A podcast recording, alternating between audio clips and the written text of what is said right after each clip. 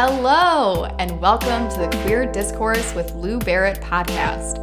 It's me, Lou Barrett.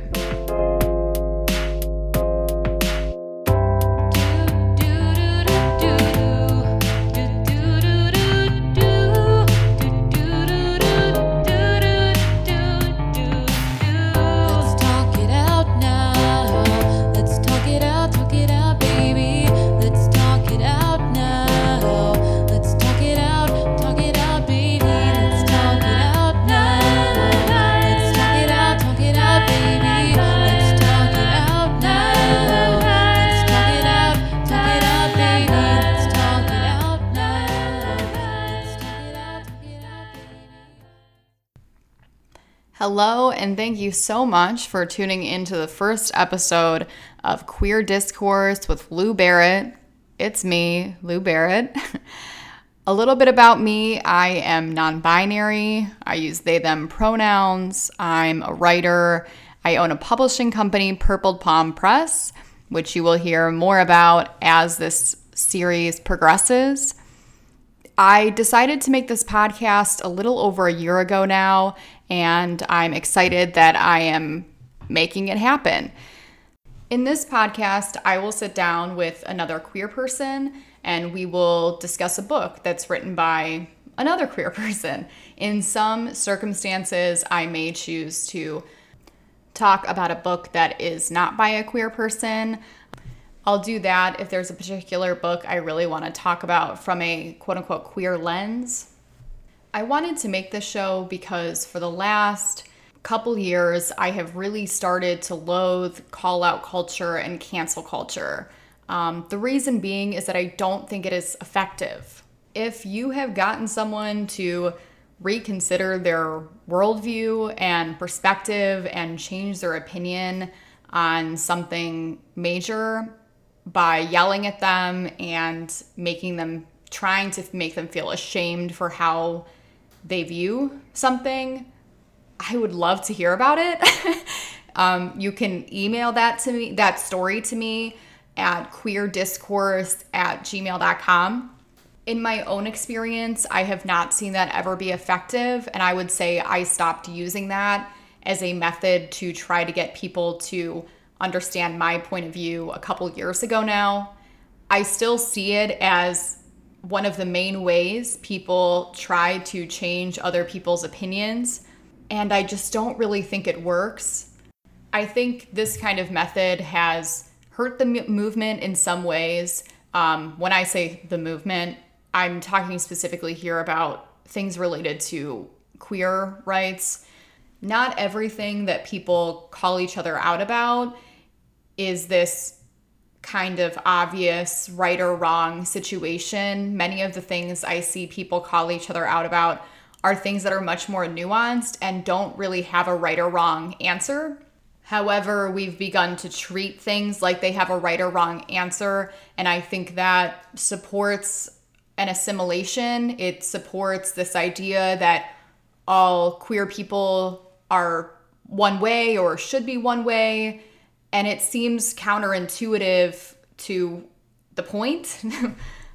what is the point? The point is for us to have the same rights, for us to be treated fairly, for us to not fear for our lives when we're walking down the street. I think the progression of call out culture and cancel culture has led to more infighting, um, which unfortunately we all know is nothing new. I also have issues with a lot of the people I've seen be called out, or I guess I have a lot of mixed feelings and I want to challenge that. I have seen Cardi B be called out, RuPaul be called out, Buck Angel be called out. And I don't think in any of these situations these people got that close to being quote unquote canceled. I'm not entirely sure. But part of the issue I had was that because of racism and homophobia and misogyny, there's something about calling out people who are black, gay, trans that is easier somehow for people. And unfortunately for them, if they are to be quote unquote canceled, it's much harder for them to get their lives and careers back. Whereas we've seen with different white actors, white male actors, people like Louis C.K., Kevin Spacey, Jeffrey Tambor, their lives haven't been completely shattered forever. Why? Because they have a lot of privilege and they have the ability to get back into public sphere and to gain forgiveness. However, people who are black, trans, queer women are less likely to be able to get back to the public sphere and to working again if they are quote unquote canceled. So, my issue is that I think that we are just hurting each other. Like white men, white straight men, these powerful people who have the ability to really hurt others if they choose to and have and have gotten caught, they can be fine. I've seen it in my own community. I've seen the ways that some black and queer people are consistently called out and sometimes banned from different venues. And then I've seen white male comedians in the area who are fine. They're fine. So so the point I'm trying to make with all of this is just to try to challenge the idea that cancel culture and call out culture that these methods for changing people's minds is effective because I do not think they're effective. I wish I had the perfect solution for what is effective. I'm still trying to figure that out myself. I think practicing empathy and trying to give some kind of buy in for the person you're trying to convince is one way that could potentially help change someone's mind. Is that obnoxious? Yeah, of course. Of course, it is obnoxious to try to empathize with someone who is being misogynistic or sexist or racist or homophobic. I think it's on white people to do that work with other with white racists and in my experience I have tried to do that work with homophobic people regardless of the fact that I myself am queer. I want to emphasize that I do not think this is easy. However, I think it is more effective than using shame and condescension and just general meanness to try to get someone to understand your point of view. So I bring all of this up to help kind of create the tone for queer discourse with Lou Barrett, me, for the show, because I want the show to be a place where people can have a difference of opinion. And it doesn't mean that one is automatically right or wrong, or one person is better and one is worse, or someone is good and someone else is bad. I think another negative effect call out culture and cancel culture has had is that it kind of limits critical thinking. I think that morally, of course, it is unethical to discriminate against others, to show and demonstrate a prejudice against other people who are different from yourself. I am not questioning that at all. What I am questioning is the means of which we go to try to get people to change and to stop discriminating or stop showing their prejudice against others. Today on the show, I am talking with a good friend of mine, Elizabeth Harris. She is a bi princess from Pittsburgh. That's actually the name of a song I wrote for her a few years ago. She is a musician and a music therapist. She makes music under the moniker Fig. You can find out more about her music at Fig New Tunes on Instagram. You can also check out her new single Pomegranate on Spotify. Today, we're talking about Pleasure Activism by Adrienne Maree Brown. I have been a fan of Adrienne Maree Brown's for a few years now, although this is the first book of hers I've read. I have followed her blog. I really like what she says about call out culture and her ideas for how we can progress the movement without hurting each other. I was excited to talk about this book with Elizabeth because we both have such different pleasure backgrounds and histories, but we are both on pleasure journeys that have in some ways mirrored each other while our experiences are so different. So it was cool to see the similarities and overlap that we have even through our differences. This is a two part episode. I decided after reading the book that I wanted to talk to someone else about it as well, and I will be having a doula on a future episode named Asia Map. So, thank you so much for listening, and I hope you enjoy today's episode.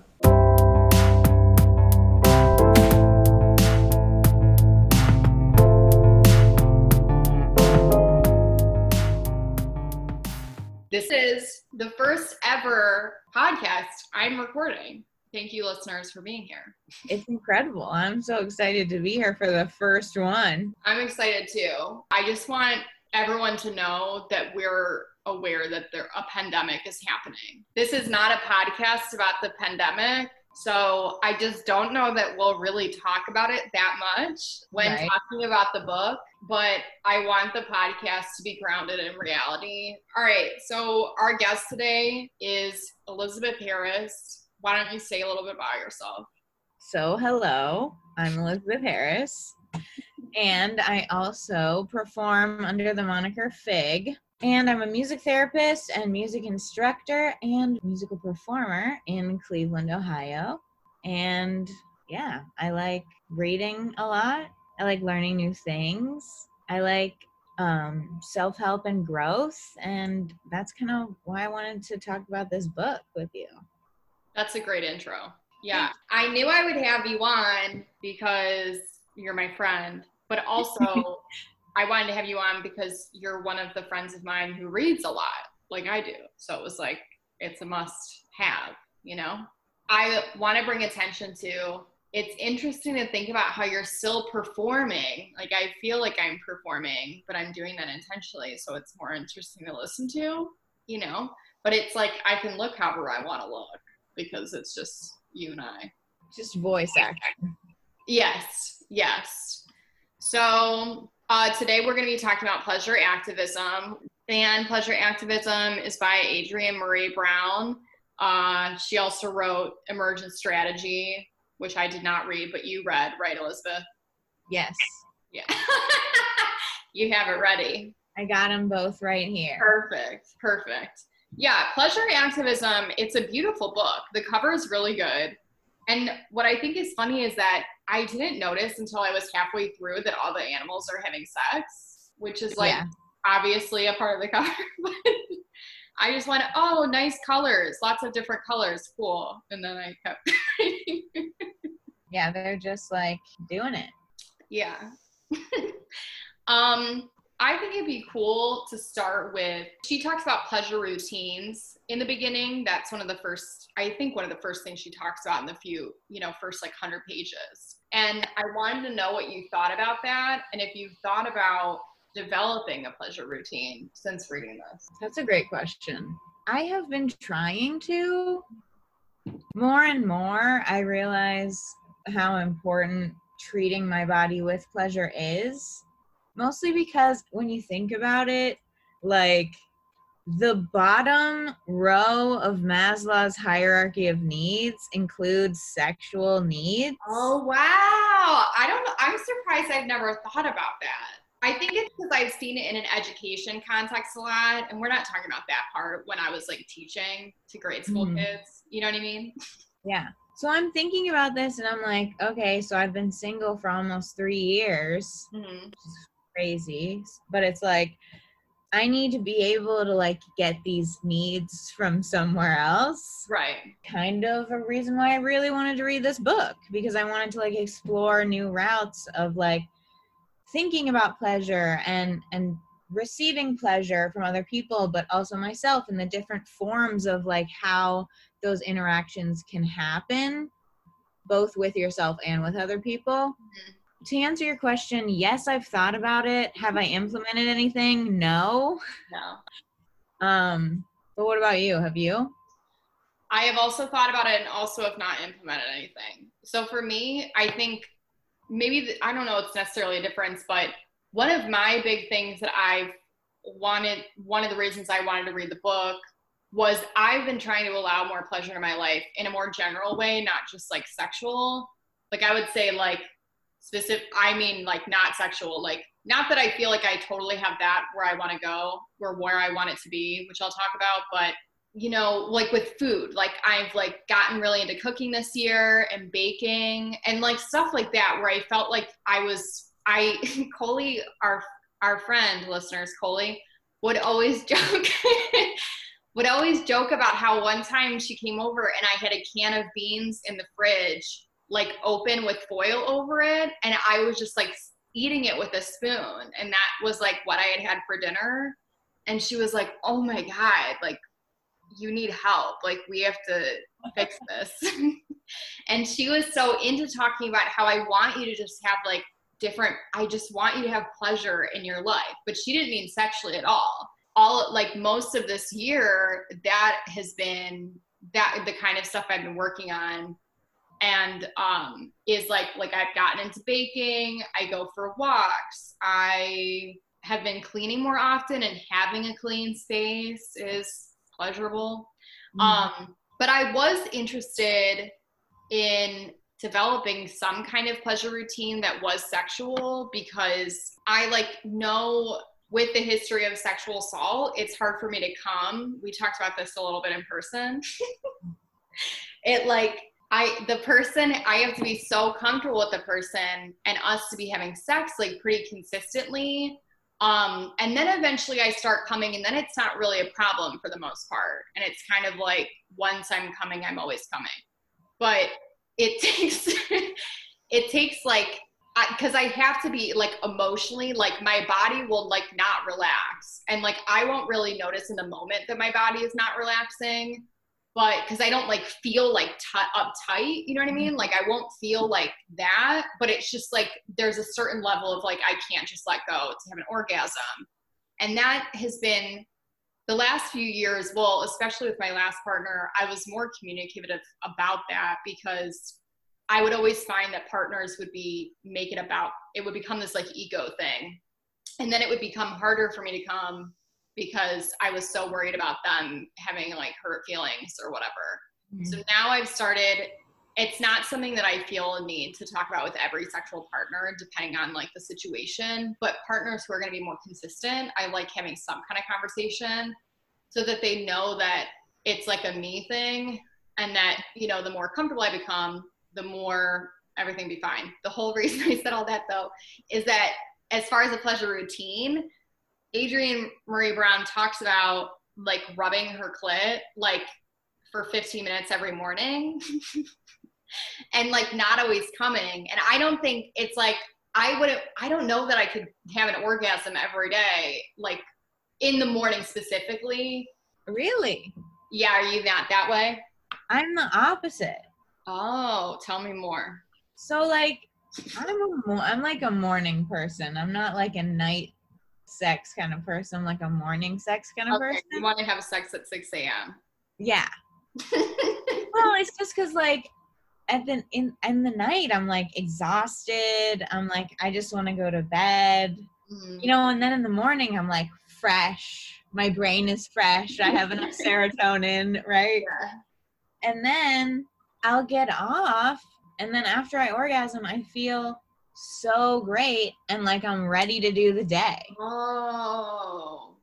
I'm like, boom, my skin's great. I, you know, I feel amazing. Just an Right. extra bolt of energy. And I'm just like, boom, I can do anything. That makes sense. I don't, it's not like I want to go to sleep right after, but mine are just like so intense that it just like, I don't know. I feel like it takes me a minute to recalibrate. I think that's fair. Yeah. but I wanted to try to do what she does because I feel like just the act of rubbing your clit and not necessarily trying to come, you're like, I feel like it, it, it felt kind of like a type of somatic therapy to continue, I don't know, getting that body, the mind body connection, whatever. Right. But then you disassociate like the shame of not coming, right? So then you're just like, I'm just going to experience and feel what this feels like, Mhm. even if I don't come, right? Then you like allow yourself to be in a space where like it's okay if you don't. Because I know sometimes I'll be like, ugh, like I can't get off, right? Mhm. But then it's like, if you think about it the way that she's saying, it's like, Right. you're giving you're still giving yourself pleasure in some form like even if you haven't orgasmed and like that's Right. okay Yeah, that's really cool. Yeah, so I want to make that a part of my routine and I just haven't. I don't really know what's stopping me other than my schedule has not been consistent the last few weeks. And my current morning routine is go for a walk for 20 minutes and then yoga for a half hour, an hour. And I'm like, okay, then do I add up add a 15 minutes to rub my clit? And it's like this feels like such a long a lot of morning routine before I start working.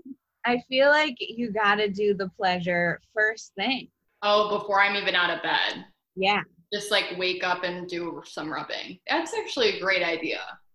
wake I- up pleasure morning pages walk yoga well, and it's interesting you said that too, because I feel like part of my relationship with sex that I want to be able to kind of expand from is that I feel like I really compartmentalize sex. Not in a way I'm like, I don't know that I've like actually thought about this that much, but I'm like, okay, now we're having sex. Or it's like if I'm masturbating, I'm like putting the music on. Like I like have things I do when I masturbate. And I'm like getting in the session, sex session now, you know?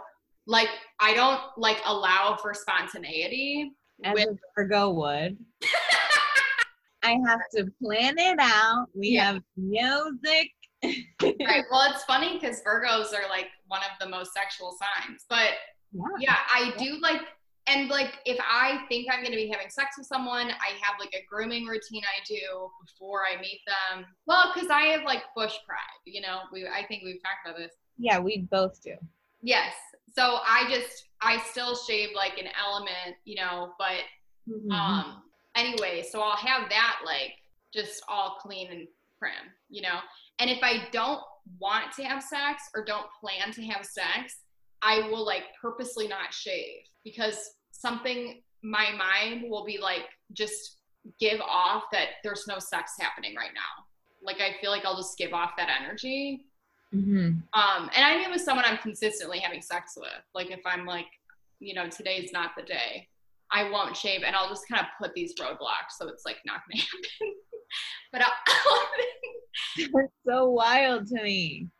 Because I feel like one of the best things about sex is, is is that it can be spontaneous. well so i like allow for spontaneity within my the structure In in my compartmentalization of my sexual life. yes well because if i'm dating someone and we're hanging out like i'm making sure i'm prim and ready every time like we hang out whether it's gonna happen or not you know Wow.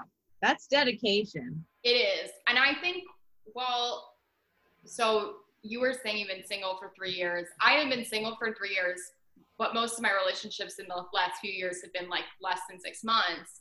I don't know that the Lou in like a relationship that's like a year, two, three plus years would still be dedicating that. Mm-hmm, I mean, that's a lot of razor burn. You know, I eventually would like to see, like to see if I could get the waxing Mm.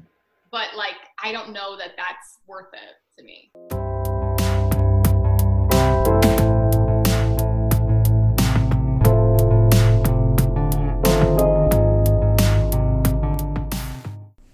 Attention, people, young and old. Guess what? I have a special offer for you today. There is a place on Larchmere Boulevard. Maybe you've heard of it. This place is called Larchmere Fireworks. Okay, now I have your attention. Now you're wondering, what does this thing, this place offer? And I'll tell you what they offer glass blowing and blacksmithing.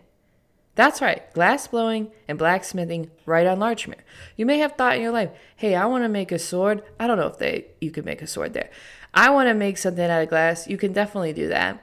Come on down. If you mention the podcast, you get 10% off, which is a beautiful discount. And not only that, but you may be intimidated, maybe I want to go there, I want to do this, but I don't know what I'm doing. That's okay. Tina and Cassie are two of the nicest people you'll ever meet in your life. They run the store. They're so welcoming and kind. You're going to feel right at home and you're going to walk away making something new. Spice up your day. Do something different. Okay? Do a little glass blowing. You might surprise yourself. Mention the podcast, 10% off. That's Larchmere Fireworks on Larchmere Boulevard. I'm not a drinker myself. I seriously, I don't drink at all. However, there's a super cool bar on the west side of Cleveland called Jukebox. It's called Jukebox because you guessed it, there's a jukebox there. It has something like a hundred records to play. And yes, I don't drink, but they have an awesome food menu, including vegan and gluten-free options. I'm currently on the gluten-free kick because I always want people to have a hard time feeding me. They have one of the largest outdoor patios in Cleveland, which is super cool, especially now with social distancing. So, if you're looking for an inclusive bar, they have rainbow flags on the windows. You'll feel right at home at Jukebox on the west side of Cleveland. Again, that's Jukebox Cleveland on the west side.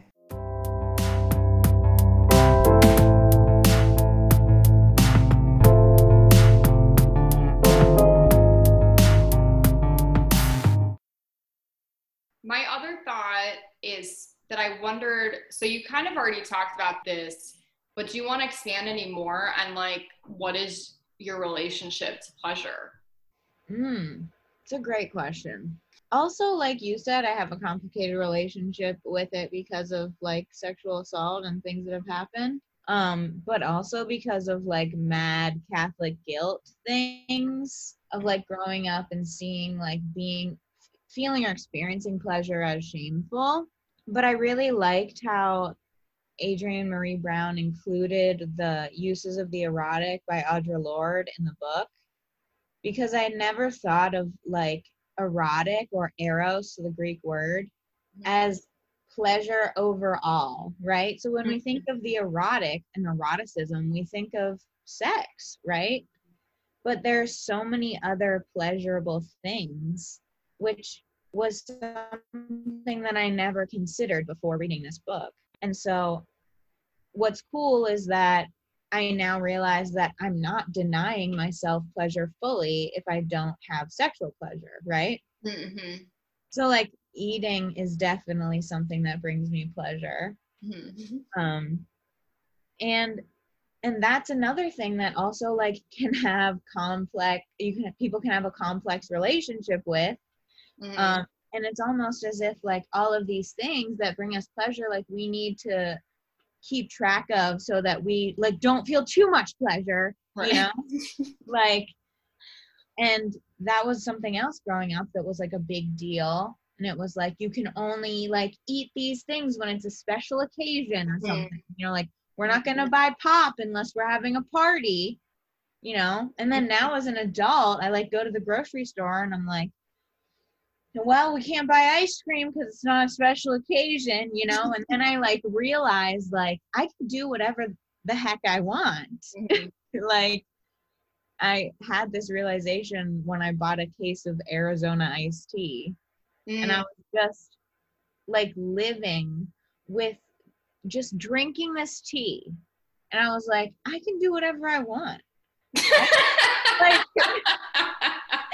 yeah, so pleasure is buying Ari- a case of Arizona iced tea.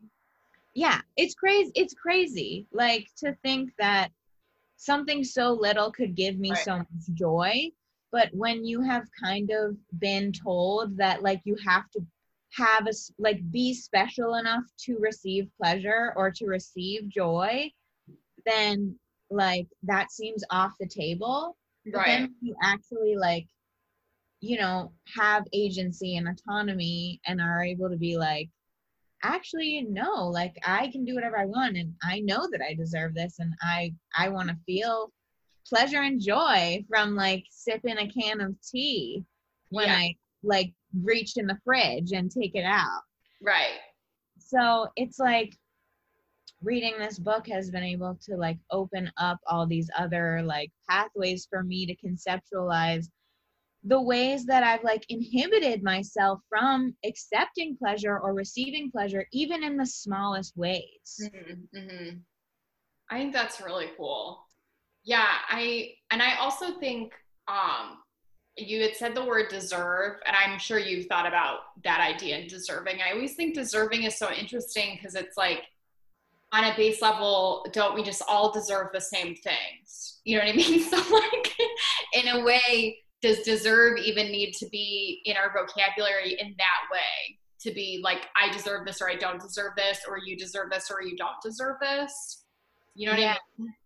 Yeah, I agree. like unless like i can see like whether or not someone deserves quote unquote a raise or something where it's like there's some kind of merit or something involved but in far as far as just like how much money you make or how much you know food you have in the house or all these things like we all just deserve whatever we what you know what i mean not that you were making any implications i know you weren't but i just think it's an interesting topic that's why i brought that. No, I totally agree. I mean, because that's part of the unlearning. right right Right? It's like unlearning that like you have to do something in order to deserve pleasure or joy.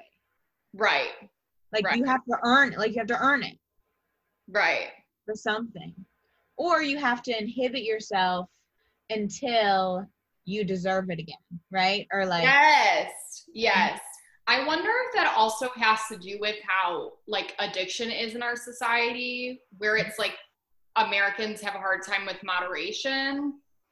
Um and i wonder if that's how some of where some of that thinking comes from in people's parenting. Because i'm curious if it's um like that in other countries just you know if we have any listeners in like london just like shoot us an email let us know I have no idea. but because I feel like that's got to be part of where it comes from. Like I think about like my mom is like, you know, loves her diet cokes and like she loves a lot of these sugary things that you know, and like she's had like a lifelong, you know, thing with dieting as like a lot of women do, and this like, and a lot of the ways people talk about it, I feel like is this moderation thing where there's some kind of fear that we don't have the self control to stop us from like drinking 40 cans of Arizona iced tea in one day. so instead, we can only get it in moderation, or else we're just gonna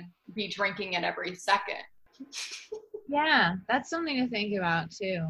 Mhm. Well, I mean, that also like, you know, begs the question of like, are we over consuming everything? Like Right. like consumption under capitalism. And like Right. because we can get more for less money, will mm-hmm. we just get less? Will we just get more because because it's less cost less? You know, like why not? Get more, you can get more. Right. Well, and I think that and just how much how cons- how big consumerism is in our country, and then because of that, how marketing and advertising is everywhere at all times. Yeah. So yeah, we're trained to like buy, buy, buy, buy, buy.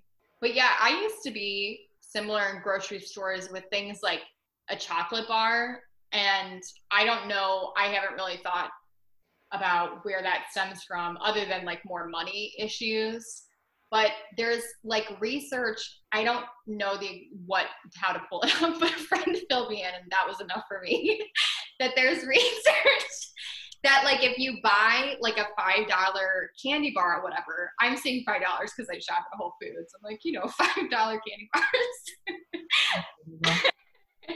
But if you buy a five dollar candy bar you'll get the same hit of like dopamine that then you as you would if you bought like a $500 coat. So it's like the brain isn't, the brain doesn't see the currency element. They just see the gifting yourself. Right, right. So. I always tell people that where it's like, it's a good practice to do when you go grocery shopping to get yourself a treat of like three, five, ten dollars, whatever you're working with financially, because that's to like give you that hit, you know? It's like tricking your brain. I mean, it's not a trick because it's real, but like if you have a lot of things you want and you could just need to like feed your brain that a little bit or something, Yeah. you know? one of the things I thought about with the book was how so many of the pleasure, my pleasure things are also self care things. So I'm mm-hmm. wondering about what is the distinction between something that brings you pleasure and something that's self care? Or are they sometimes together? Ooh, yeah, that's a big one. All of these things are like so interconnected, Mm-hmm. especially when you consider like self care as something that is, I don't want to say it's like preventative, but it's kind of preventative. Yeah, yeah. So it's like self care as a preventative measure so that when things start falling apart, you know, the self care is so that when things don't fall apart, basically. Right, Like you don't like end up like crashing completely, right. like rock bottom. Yes. Like for me, before this podcast, since I was only like had a half hour, it was, well, 40 minutes. It was taking a shower, eating, putting a blanket on. To me, that was self care to like have that reset moment before you and I started this instead of just like, like running around my house doing who knows what and then sitting down and being like a buzzy mess. Yeah. Mm-hmm. I feel like self-care is like is like getting really good at knowing what you need in the moments as you're experiencing them and then kind of just being able to be like, okay, here I am, we're doing this. What do I need right now? Yeah. Whereas I mean, pleasure could be more spontaneous or it could be more planned. I feel like they do You're saying that for me, it could be more planned. I am because I mean you can plan pleasure as a form of self-care. right. Well, like a vacation you plan. A vacation is Right. But is that self-care? think of a vacation as pleasure. Yeah. Oh, oh, what you're saying is it self care instead. Yeah. Oh, that's It's like- interesting.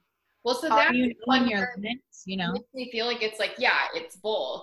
Whereas like I think about like my walks every day, even though they're pleasurable, sure, I think of them as self care because like if I don't do that, I feel a little more like you know rattled or whatever. Yeah. And so I see that as more of this distinction of like that's not that it has to be this like it's either self care or it's pleasure, but because so many of these different things can be both, I was curious, you know, I'm sure it depends, it's all individual, but like what is that distinction? And I don't think that they're mutually exclusive. right. Like but I think that's also because I've think been thinking about self-care for a lot longer than I've been thinking about pleasure. Right. And so I know what my self-care looks like, Yeah. but I still don't quite know what like my pleasure care Right. Right. And I don't think they're mutually excuse, exclusive either. I just think about with going on a walk and yoga and like the milkshakes I was making like for a million. Like I made all these milkshakes in one week as soon as I like like this recipe. Those things feel more like self-care to me because they're more a part of my routine and supporting me through my day. I feel like that's a part of it. Like the things that are supporting me to do the different, you know, to work, to be a good partner, to be a good friend. Those all feel like self care. And then the thing, the like kind of extra stuff, like if I just like randomly go for a hike one day Mm, and like go for like an hour and a half, like I did that like a couple weeks in a row because my like ex ish, whatever, they kept inviting me to go hikes. and that to me was like pleasure because it was like something spontaneous. Like I feel like for me personally, I feel like a lot of pleasure is in spontaneity, which is like why I'm trying to make that connection with like sex mhm. as well. Because like for me, like this making this like chocolate chip banana bread that I made yesterday, it was so well. I actually made it this morning. I got the ingredients yesterday, but it was like I decided that day. I was like, ooh, this looks fun. I haven't tried to make a banana this kind of bread in two years. Let's do it. And that to me feels like pleasure because it's like a random fun thing. Yeah. I think pleasure could be like self-care oh. 2.0. yeah, that's a good way to think about it. But I also like how in, in throughout the book, she interchanges like pleasure and joy. Oh yeah. Yeah. And that is something that I I had never really, you know, put those two words together. hmm but they really are very similar in a Mhm. lot of ways. Like experiencing joy is so pleasurable. Right. And a lot of times, like, there's like a newness to pleasure, right? Whereas I feel like self care, more like in the nitty gritty routine kind of thing. hmm But I feel like pleasure, like, has a vibrancy and like newness to it.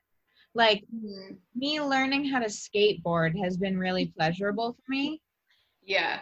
because I like I'm not getting anything out of it other than just like the joy of learning something new and being able to be like, "Oh wow, my my body is getting better at doing this thing Mhm. because I'm putting this time into it and I'm seeing myself do new things and improve and that's pleasurable and joyful to me." Mm, that's interesting. I would actually say that I feel that way about reading, even though reading isn't a new thing, but I feel like reading is like one of the greatest joys in my life.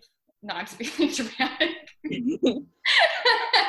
but I mean that. Like, I feel like I'll go through these like times where I'm like really playing with different ideas intellectually and like where I'm trying to like understand something where I'm like, why is, you know, I, I can't, I'm trying to think of like, if I think of an example, I'll give one. But then all of the stuff I read becomes like related to that or like kind of helps me figure that out.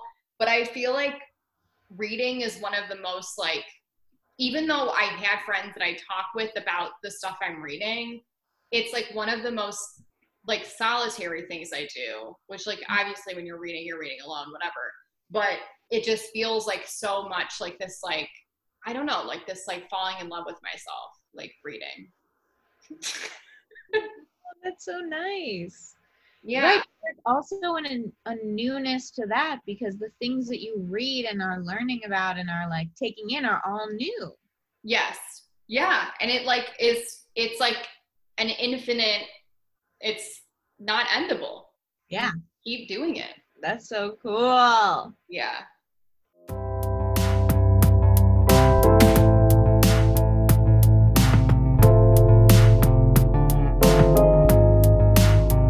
One day I'm talking to Lou. They go, Where can I get, where is a place where I can get jewelry, fossils, one of a kind, artisanal pieces from local artists, taxidermy? I'm like, Lou, I don't know. I don't know what to. Then they go, I'll tell you where you can get it. Down on Larchmere Boulevard at Fiddlehead Gallery. This place is a staple in the community. They offer one of a kind items. And if you mention the podcast, you get 10% off. I'll tell you what else is to love. The owner, Susan, who's a wonderful human being, will make you feel right at home. And honestly, she looks exactly like Jamie Lee Curtis, so you can't miss her. So come on down to Old Larchmere Boulevard and check it out. You may be listening to this podcast and thinking, I like this. And I hope you are. Because frankly, this is just one of the many outlets and channels that Lou Barrett is expressing their art and creativity and writing. Uh, you may be familiar, if you're familiar with Lou Barrett, with Purple Palm Press. Okay, what is Purple Palm Press, though, if you really think about it? Well, I'll tell you. It is a publishing company featuring stories from queer artists with a focus on dating and relationships. Always a very enticing topic, personally.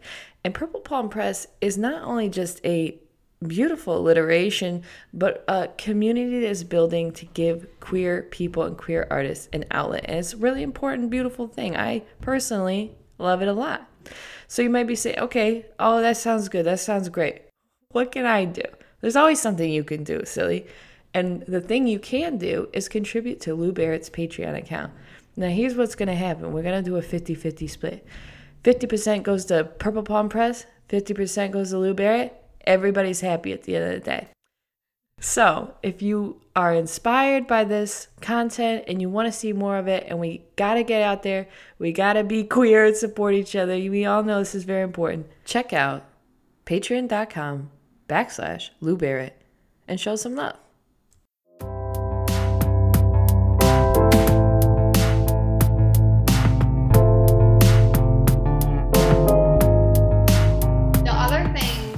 Which I think is kind of related to what we were talking about. So she's like, well, she's not a somatic therapist, right? But she's a healer that you she uses somatics. Is that right? You know Adrienne Brown, right? I'm just kidding. I was laughing at myself for asking you as if you're like the I've read two books by this woman, so I'm the well, she's she's a doula. Um, I know that, but I don't. I'm not sure about. but she uses somatics. I think if I'm remembering correctly, she uses somatic somatics kind of throughout all of her different work. So it's not necessarily like she does this one thing that's somatic based, but it's goes into a lot of what she does. Mhm. And I thought so I thought that was interesting. Um, well, because she also talks about being um, someone who experienced assault and how that played into her like pleasure story. Um, And then I and I also think like working with somatic style like therapies in general helps you um, have a better sense of what feels pleasurable.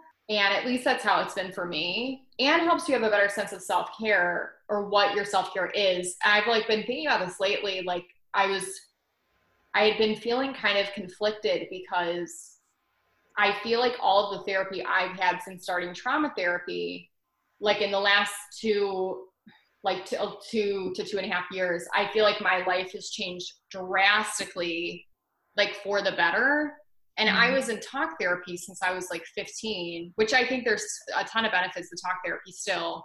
But I started, but it's interesting because like I think somatic therapy is coming becoming more popular, but it's I don't know that it's people's gateway into therapy, like into like mental health stuff. Like I feel like someone just starting out, the first thing they're thinking of is like talk therapy, which again mm-hmm. is helpful. But I there's this part of me that's starting to feel like these somatic therapies that incorporate both mind and body are like way more helpful than Yeah. talk therapy alone. And then I'm like, well, I only knew about this because I mean, because this thing happened to me, and then I ended up going to the Cleveland Rape Crisis Center, and it was like a friend who sent me there. But it was like through all these weird things, you know, like there wasn't like this direct kind of like guide to it. So I just have been thinking about that and kind of like what are and kind of like what are the ways the way we need to talk about mental health how do they need to change in order for that to become more of like the norm because i think that is how how people not only like intellectualize what they've dealt with and whatever their suffering is but also learn how to move past it and build the skills to keep going instead Yeah. of always relying on the therapist like so much of what i've learned in trauma therapy was things for myself to incorporate Yeah. that was like a long tangent but i thought that was interesting because i'm sure her work being so grounded in that grounded is a lot of what goes went into her being having the mind like having the frame of mind she has on this stuff. Yeah. you know? And having the autonomy she feels as well. Like because i think you really learn autonomy through somatic help. Like you just learn how to like you just learn what your voice even is. I mean at least that's how it was for me like learning what my needs even are.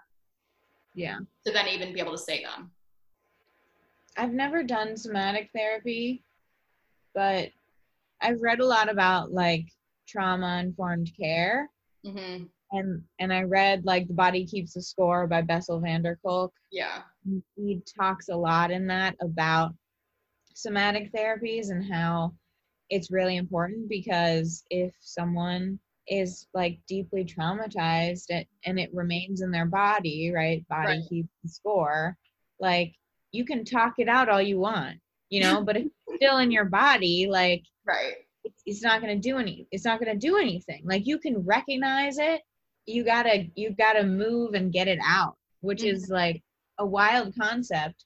I like have been doing like movement um classes with my friend marsha um and so like we trade so like i give her a guitar lesson and she gives me a movement class. Mhm. And that's actually been like really really pleasurable for me to just try and get back into my body in that way like as someone who has experienced ptsd and Mhm. trying to like regain, you know, autonomy over my body. Mhm. Um, and she had told me that like the fascia, like the skin and the stuff that like surrounds your muscles Mhm. Is what holds the trauma and Mhm. remembers. Mhm. And if you massage that, you mess around with that, you move that, that will like, you know, Mhm. loosen and then the muscles will loosen, right? So it's kind of like like your skin is this huge organ, right? Right. And so like being touched helps like retrain it. Yeah, right. That's part of the benefit of massages for PTSD. Yeah. That was something I just started this summer because so much of my tension gets held in my back. And then it's like also like massage, especially for people who have experienced some form of physical or sexual assault. It's like helping you get you more and more comfortable with touch that's like consensual and platonic. But I would say like all of the CRCC, I would say all of them are doing a form of somatic therapy. Like, yeah. Well, yeah, because I did EMDR, Yeah. which I was love EMDR. wild, wild to me. But it really did change a lot of stuff for me. Yeah. But in a way that is now allowing me to not feel a ton of shame when I experience pleasure by myself. Mm, hmm right so like even if there isn't another person there there are a lot of times where like i'll be trying to you know get off Right. and i can't because there's just so much shit behind it yeah. Um, that's all interesting. I think it's becoming really more and more understood that like everyone has like some level of quote unquote trauma, even if it's like so different, you know, and like I it, it obviously not everything's the same, but just trauma in the sense that these any any kind of like difficult experience can be stored in the body mm-hmm. that way. Maybe not any. I'm like watching the words I use. It's obviously some people experience abuse, some don't. That's true. Some people get raped, some don't. True. I'm not Right. denying any of that. But I'm saying even people, even people who haven't experienced really, really terrible things still can hold hold things. or like person to person like person to if they haven't experienced person to person violence or like Right. Like, Even if they're just dealing with like their own emotional stuff, like it can still just be stored. And I feel like that's more and more being understood by the mental health community, like at large. And I feel like, and I feel like people have so much access. I don't want to say like everybody, but like people, liberals, you know, or and like people in these different circles, that's like really, it's like popular and understood to talk about these things. So I Mhm. feel like the more that happens, the more it'll become kind of the norm in how treating patients works. You know, Yeah. regardless of if you're in quote unquote somatic therapy specifically, like everyone will become trained. I mean, maybe that's optimistic. That's how I feel. Well, and I, I was also reading this book about nonviolent communication, how in oh, is it the Rosenberg one? no, Is it's it called nonviolent communication? it's called decolonizing nonviolent communication, Oh, and it's by an author called Meenadchi, and it's through the Women's Center for Creative Work. uh-huh. They're located in the Bay Area. Um, love we're talking about like how we hold all of these like our emotions in our bodies and then when we try to communicate they just are like you know rearing their ugly heads. But- she they also say that like systematic oppression is traumatic. Hmm so like everyone who's ex- who exists under capitalism like has experienced trauma in the workforce just like by this oppressive force but Right. also like racism and misogyny and ableism like are all extremely traumatic experiences and and we all live under like this you know hetero patriarchy capitalist you know system Yeah, and anyone who's like ever gotten fired before and it was a surprise. Like Right. that would be traumatic. Now all of a sudden you're not making money, and yeah, in in the coun- this country we have to be making money in order to survive. Right. Yeah, it's endless. We could talk about, we could just name things that could be considered a trauma for probably like an hour if we wanted. But, Exactly. but it's called Nonviolent Communication. I read um, the first half last summer and then I didn't finish it because I was like going through a breakup and it just felt too fresh, you know, to like read about nonviolent communication. But I really liked it. But I'm interested in what you're reading because it sounds like like I'm in, I would be interested to finish this and then like read what you're reading and see since it's called deconstructing nonviolent communication, right? Yeah. It's actually called Or decolonizing. decolonizing. So I'm curious what the differences are in that versus in this, like what they're saying to like undo or take away from this. yeah this is also like a work a workbook you know it's really trying to like get to your internal shit and be able to be like why do i feel like this how do i respond to other people you know like how do we treat our gut well like it's like all Oh, I love that. Very passionate. I'm I- really into gut health stuff. I'm doing coffee enemas. I had said how I'd find a way to talk about coffee enemas on this podcast. All I will say is coffee enemas will change your life. I do one every three weeks. i feel like and- that's so often though From my research, once every like month is common. Like every three weeks to a month, like people who are like on the coffee enema train. And some people, when I first started, I was doing them once a, once a week because some there's some belief of like I'm sure you know plenty of people might not feel this way, but a lot of what I was reading was to get a lot of those benefits when you first start to kind of like heavy load and then go go down to like once a month. But you it's it's a form of detox and you're pulling stuff out of uh you know parts of your body. See i'm not a, i'm not a doctor or a biohacker or whatever but you're releasing these toxins. And some people think of that as tra- trauma like that trauma and stuff is stored to these different physical Mm. parts of us and you're like releasing that. It's great for your skin. Um a lot of digestive issues can be in my case like i was like having digestive issues and was almost like i think i need to seek some kind of doctor because i it was like consistent and i'd like change things in my diet. It was still an issue whatever whatever. I started coffee, enemas my problems are gone. Uh you know i'm not going to recommend coffee enemas to anybody because i'm not a doctor. It's also something i will say from my understanding if you have a history of any kind of eating disorder or body issue just be aware of yourself because it, it's not it because some people could abuse it if it's the kind of you know um so just you know know yourself and if it's something that you think will be unhealthy for you don't do it.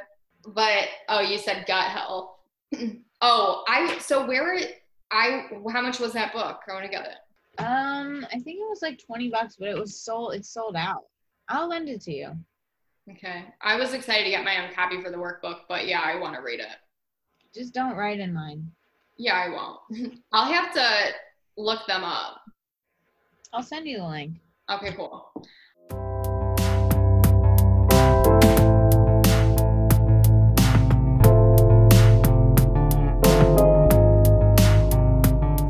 You're listening to the podcast. You love what you see. You want more. Well, you can. Lou Barrett owns a publishing company called Purple Palm Press. Purple Palm Press is not just alliteration, okay? This is an outlet for queer people and queer artists to express themselves and to share stories specifically focused on dating and relationships. Always a spicy and interesting time. So you may be listening to this and say, I like what I'm hearing and I want to do more. I want to be part of this. I want it. That's what I say when I listen. And you can because you can go to Lou Barrett's Patreon, also known as patreon.com backslash Lou Barrett. And there you can donate a little ch- chunk of change. You know, if you're there, why not? And guess what? 50% goes to Lou, 50% goes to Purple Palm Press, and 100% of us are happy because we got more ability to make content and we're supporting each other and everything's great. So check it out, patreon.com backslash Lou Barrett.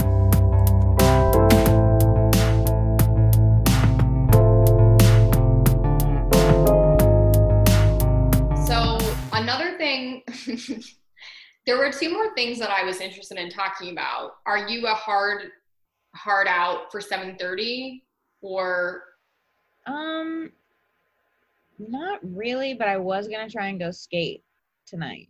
can we say like 20 more minutes? Yeah. Okay.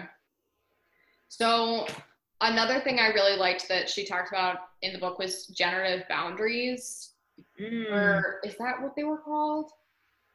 So this was you were right about this that I would like this part. One of my favorite parts of the book was the conversation with her and her two friends. Oh yeah, right at the end. Yeah. Yeah, I was really into that. Um so let me I'm trying to find the chapter so I can see what it's called. Oh, the pleasure of deep intentional friendship. Oh. Which I really like this because I feel like this is like um the opposite of what Jen Sincero talks about in You're a Badass. This, this is always my criticism of that book. I got a lot out of it. I don't like the idea of like, if all your friends use the phrase, I'm broke, you gotta drop them because you can't be around people who talk about money in this limiting way.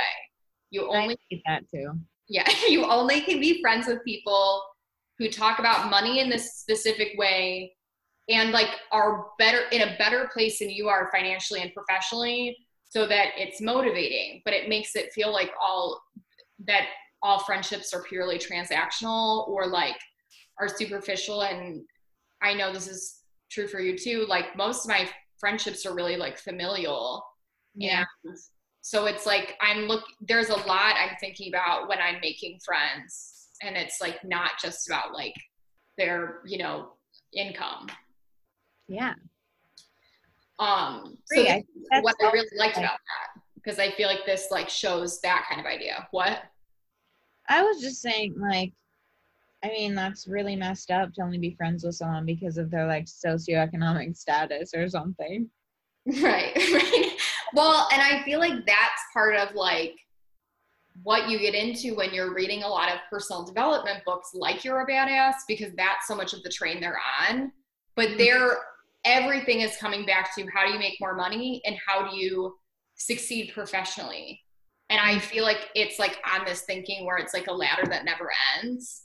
Yeah. Me like reading like all about I read all about love like a month at, by Bell Hooks like a month after I read um You're a Badass and it was like a good palate cleanser because Yeah. again like really got a lot out of You're a Badass but like I still want to be like grounded in this like emotional like well-being I don't know it just feels like so it's so like workhorsey but it's so like is um you know driven by like capitalist ideals and stuff. Yeah. Yeah. Whereas this is like community care forever, Yeah. right? And that's what I loved about it mm-hmm. because it's like pleasure as freaking platonic intimacy. You know Yeah. that's my shit. Platonic intimacy. shit. You love platonic intimacy. I think platonic intimacy subverts monogamy. Yeah. It's just interesting to me. My so I've always felt like I've had platonic intimacy since like high school. Mhm. Like that's been a part of my life. So I think you're I think I don't disagree, but then it's like have I just always been non-monogamous then? I just think like saying? like I think a lot of like monogamy culture Mhm. puts a lot on one person being your everything Yes. and I think that that's fucked up. Yes. So I think I'm allowed to be romantic with my friends. Mhm. Like I'm going to do that. Like that's Right.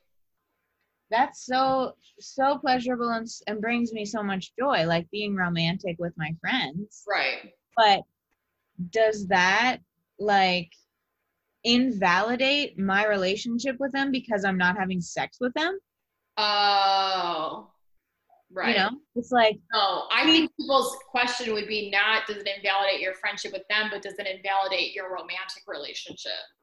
Which I don't think it does, but I'm saying I feel like no, I don't be think part- it does. yeah. I think it probably makes it better. I Yeah, mean, it does. I think this is something Esther Perel has talked a lot about. Are you into Esther Perel? Yeah. Okay. I love Esther Perel. But she talks a lot about like what? Her podcast. Yeah, I love her podcast. She talks a lot about um wait, have you started listening to the work one that started No. like I haven't. it's great. It's great. Okay, cool. I forget when it came out. I think it came out like around when the shutdown happened. Like I think I kind of fell off because I got distracted by the pandemic, which remember listeners, we know about the pandemic. like a weird joke that I I want everyone to know there's a pandemic. okay. Um oh, she talks about the way like the modern love modern love, the modern ideal relationship is this person that like does everything and is your everything. And she believes it's why so many people are either unhappy in relationships or relationships fail because people are obsessed with this idea that the person has to be every single thing. And when they're not, they go, oh, well, I get, we're, we got to break up, you know? Mm-hmm. And she talks about how like people's friendships right so many people have more superficial friendships and she's like you know people will be able to get like a million likes on a post but like they have no one to watch their cat if they go out of town. Which like i think that so many communities this isn't necessarily like a problem. Um like i don't know if it's i always want to say i don't know if it's something that affects straight people more but i think about with how you were talking about being romantic friends i remember reading a straight woman's post years ago about how she was accused of being like um, a tease or something if she was going to make food for like a guy friend but didn't want to date him. So she was like, Grades are not okay. she was like, I just like making food for my friends. Like that shouldn't be looked at as me leading people on. I hate that. I know.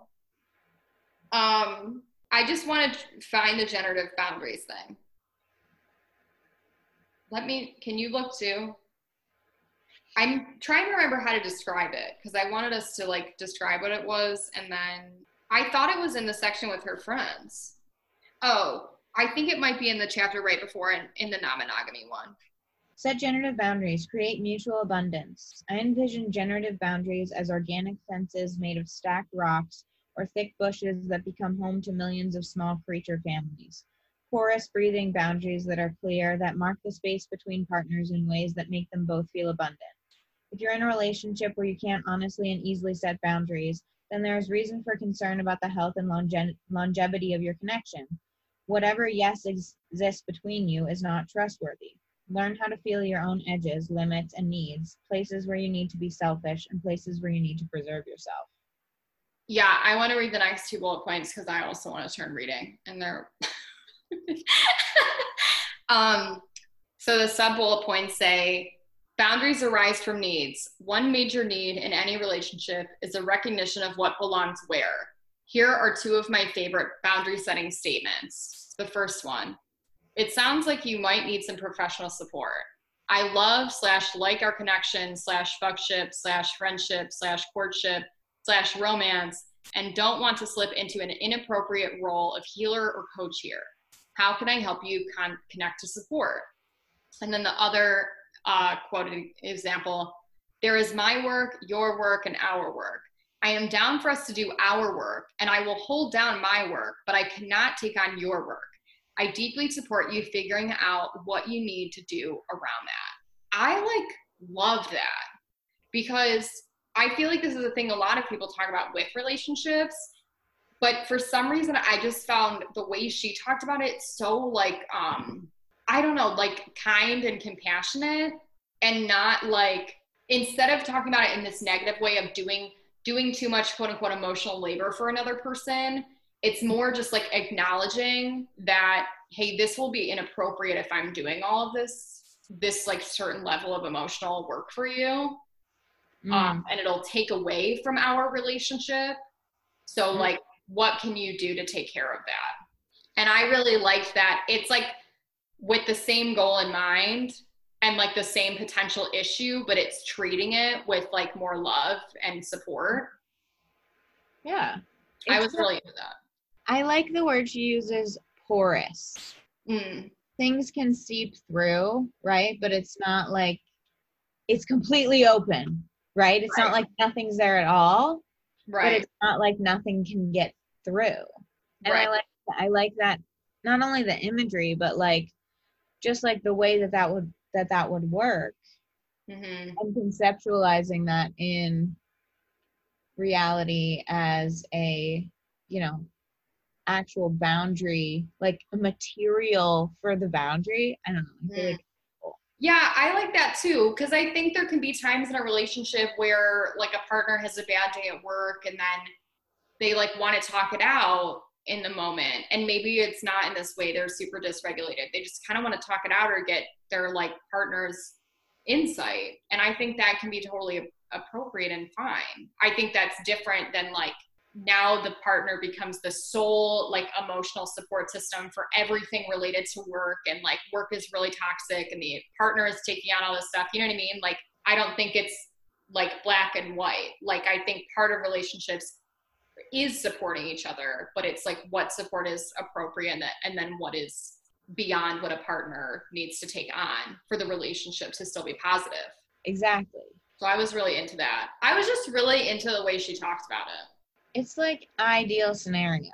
And again like i since i like have not dated someone for like almost three years i'm like i'm ready. You know i've like i feel like i've just grown so much and learned so much as a result of like things i've read things i've experienced as gr- mm-hmm. also as growing into my profession as a music therapist the mm-hmm. things i've learned from that as well. And I'm just like, I'm ready to communicate with people and set boundaries and not be walked all over again and not be taken advantage of, yeah to love someone and, you know, not be the way that I have been in relationships. yeah yeah And so I think it'll be like really interesting for me personally to be able to be like, how am I going to implement all of these things into my life now? Yeah, I think that's to bring it back to my joy to reading of reading. I think that's another element of it that I like impl- implementing the different things I learn and the different ideas into aspects of my life. But I can Mm. totally see that if, especially like when we first met, you were reading all about love. You were the one who got me to read it. I think isn't that true? Yes. I forget. I so. sure. definitely Um, reading it when we met. what? I definitely was reading it when we met. Because I know my friend Josh read it the same year, and I couldn't remember which one of you tipped me off to it, but it doesn't matter. Um, but I can see like reading stuff like that, and like I know reading like Thich Nhat Hanh's books. I don't know if I said his name correctly. But like all of that stuff can make you want to be in a relationship or like want to date somebody because you're like, ooh, I want to like try this stuff out. Ooh, you know, like I want to see what it's like in real life. Yeah. Kind of how you feel. Yeah, it is how I feel.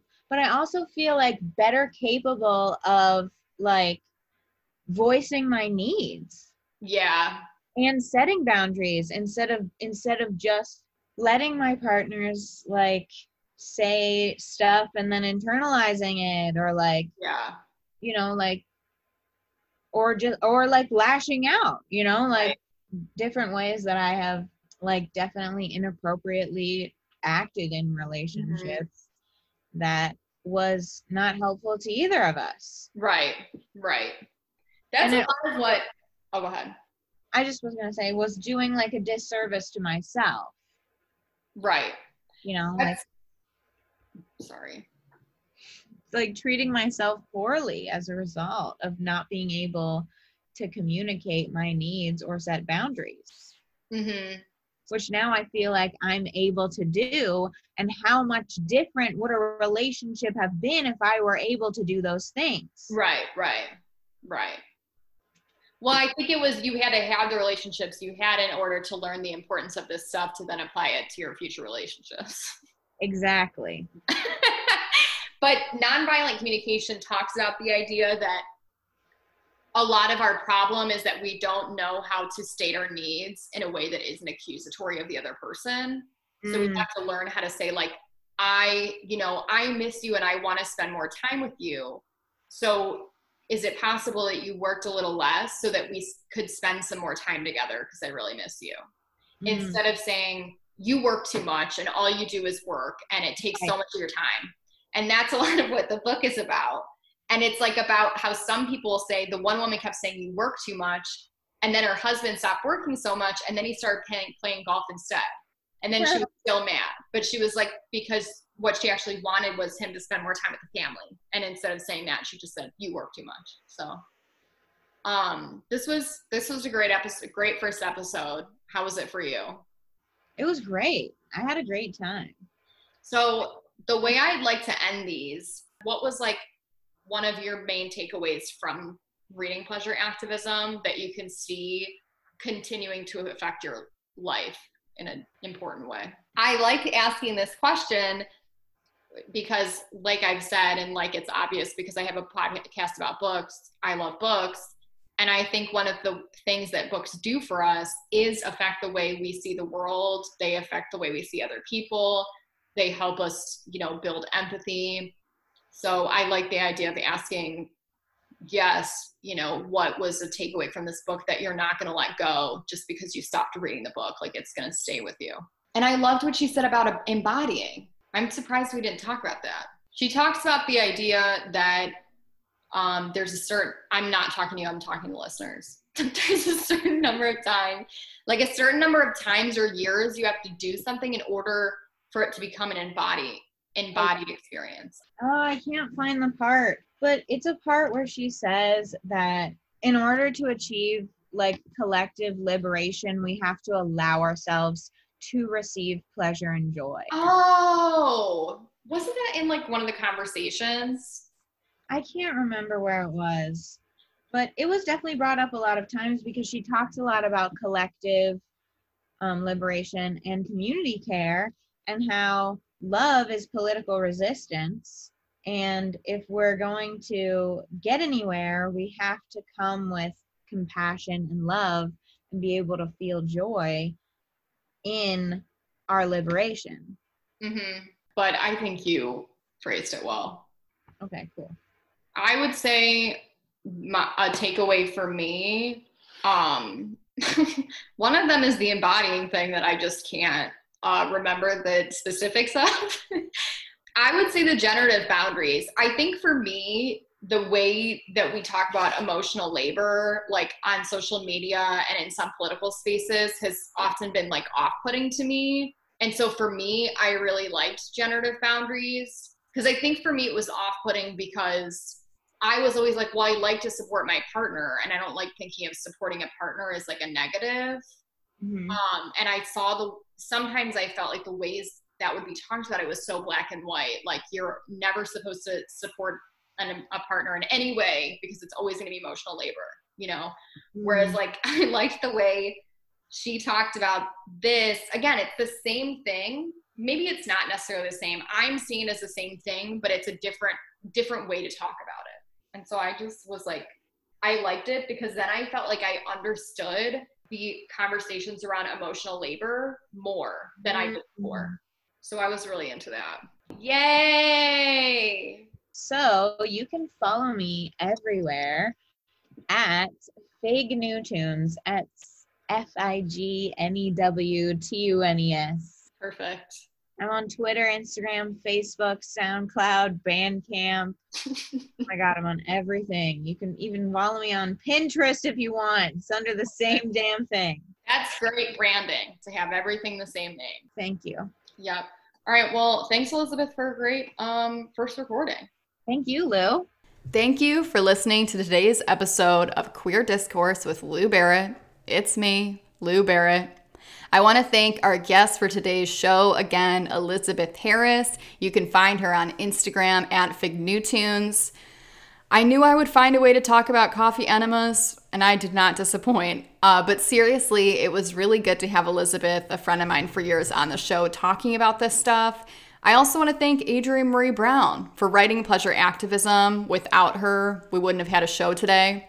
I also want to thank my sound editor for this episode, May Brando. I want to thank Coley Pizzoli for adding a little something extra to the ads. I want to thank Samantha Grace for creating the theme song for this podcast. It is incredible. I also want to thank sponsors Barbara Mini and Max on Coventry. And lastly, and most importantly, I want to thank you. Without you listening to this podcast, it would just be me sitting in my dining room at my table talking to no one. If you want to support the podcast, you can do so by going to patreon.com slash Lou Barrett. Your support means the world to me. Thank you so much, and I'll see you next time.